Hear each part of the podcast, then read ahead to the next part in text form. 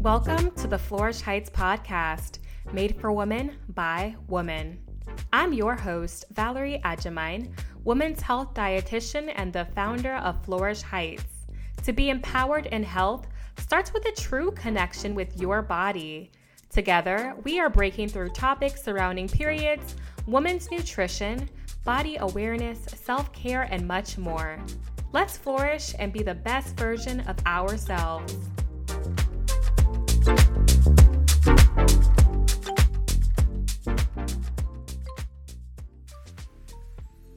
Hey, ladies. So, today I want to talk about the scale like scale obsessions, constantly weight checking every day, multiple times a day. I know y'all are out there, but it has got to stop, okay? and I know it's not an easy thing to do, especially if this has always been a part of your daily routine. Now, I work with women every single day, and I see this all the time the frustration that comes with weight fluctuations, how emotional someone gets when the number on the scale just doesn't move, or, you know, how it's literally controlling your life. And I hate to say it like that, but it is the honest truth. If you are allowing the number on the scale to dictate your life, then please keep listening because today I want to share three tips to help you let go of your scale obsession. Because, girl, there is so much more to life than that scale. It is not a measure of your worth. It does not define you. And there are so many ways to measure health progress and success, which I will get into a little bit more. I can't tell you how many times I've come across situations where I would be working with my clients just helping them reach their unique health goals. I mean, not even like the weight related type of, you know, type of goals. And somewhere along the way, they would want to give up. Come to find out that they had weighed themselves and the scale did not move for how many ever weeks. And there was this sort of like sadness that would overcome them. Does this sound familiar? Have you been in this place before? And if you have or are there now, I mean, that's completely fine. It happens. But you have to get to a place where you can look at your health successes and progress beyond that number. Otherwise, you'll continue to be in the same place as you started and your hard work will be in vain. And we don't we don't need that. Now, here's the thing about the scale it sometimes isn't very accurate. There are so many things that factor into that number that are simply out of your control. For example, water weight is a real thing. So, what you eat, what you drink throughout the day can cause weight fluctuations. Other things include, you know, the time you're weighing yourself, gravity bet you never thought about that um, the menstrual cycle you know you're more likely to retain water around your period and, you know, some medications even cause water retention, whether you are constipated. The list really does go on and on. So, are you surprised by any of this? Yeah. Take a deep breath. It gets a little wonky, I would say. But another thing I want to address here is that it can really trigger disordered eating behaviors, which in some cases can actually lead to an eating disorder in the long run. I'll explain. Now, let's be real. Have you ever weighed yourself and based on the number that you saw, which wasn't deemed as, you know, super positive to you, you change your eating habits almost instantly?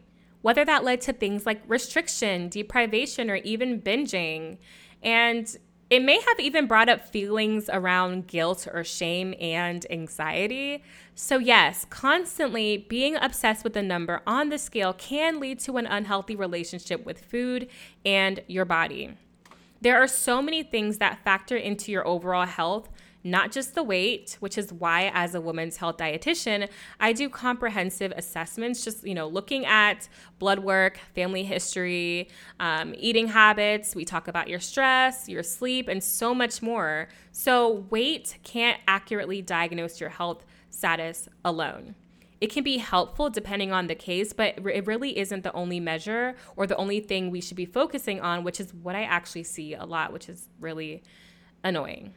And if you are weighing yourself for health, behavior um, really comes first. So, look, I'm not against the data here. It can be really helpful. What I am against is thinking that weight is the sole definition of our overall health and wellness. You can't simply look at somebody and deem them as healthy or unhealthy based on just appearance and weight. That's it. All right, now that I've gotten that off my chest, let's jump into some tips. The first tip to overcoming the scale obsession is to hide or get rid of it. I mean, if it's really causing a huge shift in your mental health, it has got to go. If seeing that number ruins your entire day, let it go, hide it away from you, far, far away, so it's not within reach. And honestly, I know it's easier said than done. In some cases, you do need to see a professional to help you, um, you know, break up with the scale in a very healthy way. And even if it's just reducing the amount of times you are weight checking, it can make such a huge difference in your life. I think having somewhat of a baseline is great. And of course, if you have specific weight goals, then that's perfectly fine. I mean, if it's realistic and for the right reasons, in my opinion, but that's for another day. But we're talking about scale obsession here. If you got to write a breakup letter to your scale, do what you got to do, but it will be worth it. I can promise you that.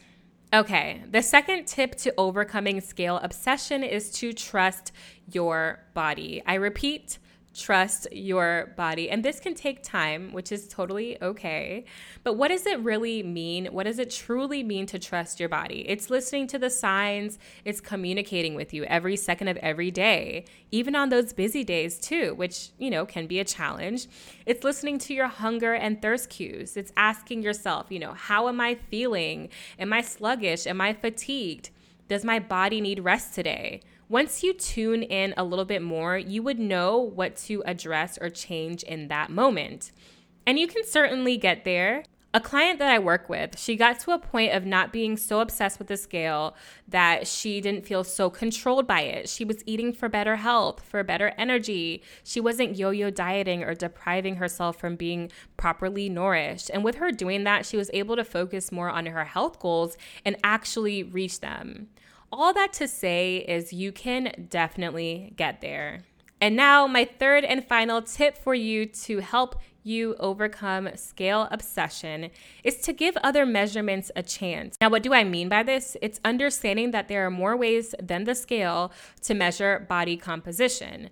How your clothes fit is one of them. I love using that with my clients. But I want to make this clear body size isn't the only way to assess either. You know, take a look at your fitness level by tracking your heart rate, counting your repetitions for certain exercises to, you know, assess your strength. These are just a few. And you may be wondering, you know, what are some other ways to know that your health is on the right track? If you're having a better sleep, that's, you know, that's a good one. Um, increase energy you're enjoying food without the guilt. You're able to set healthy boundaries, which is so important.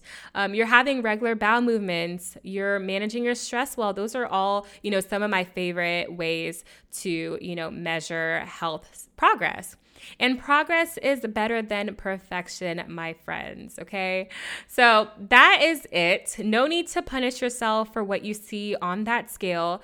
The biggest thing to focus on is nourishing your body, honoring and trusting it because it deserves that.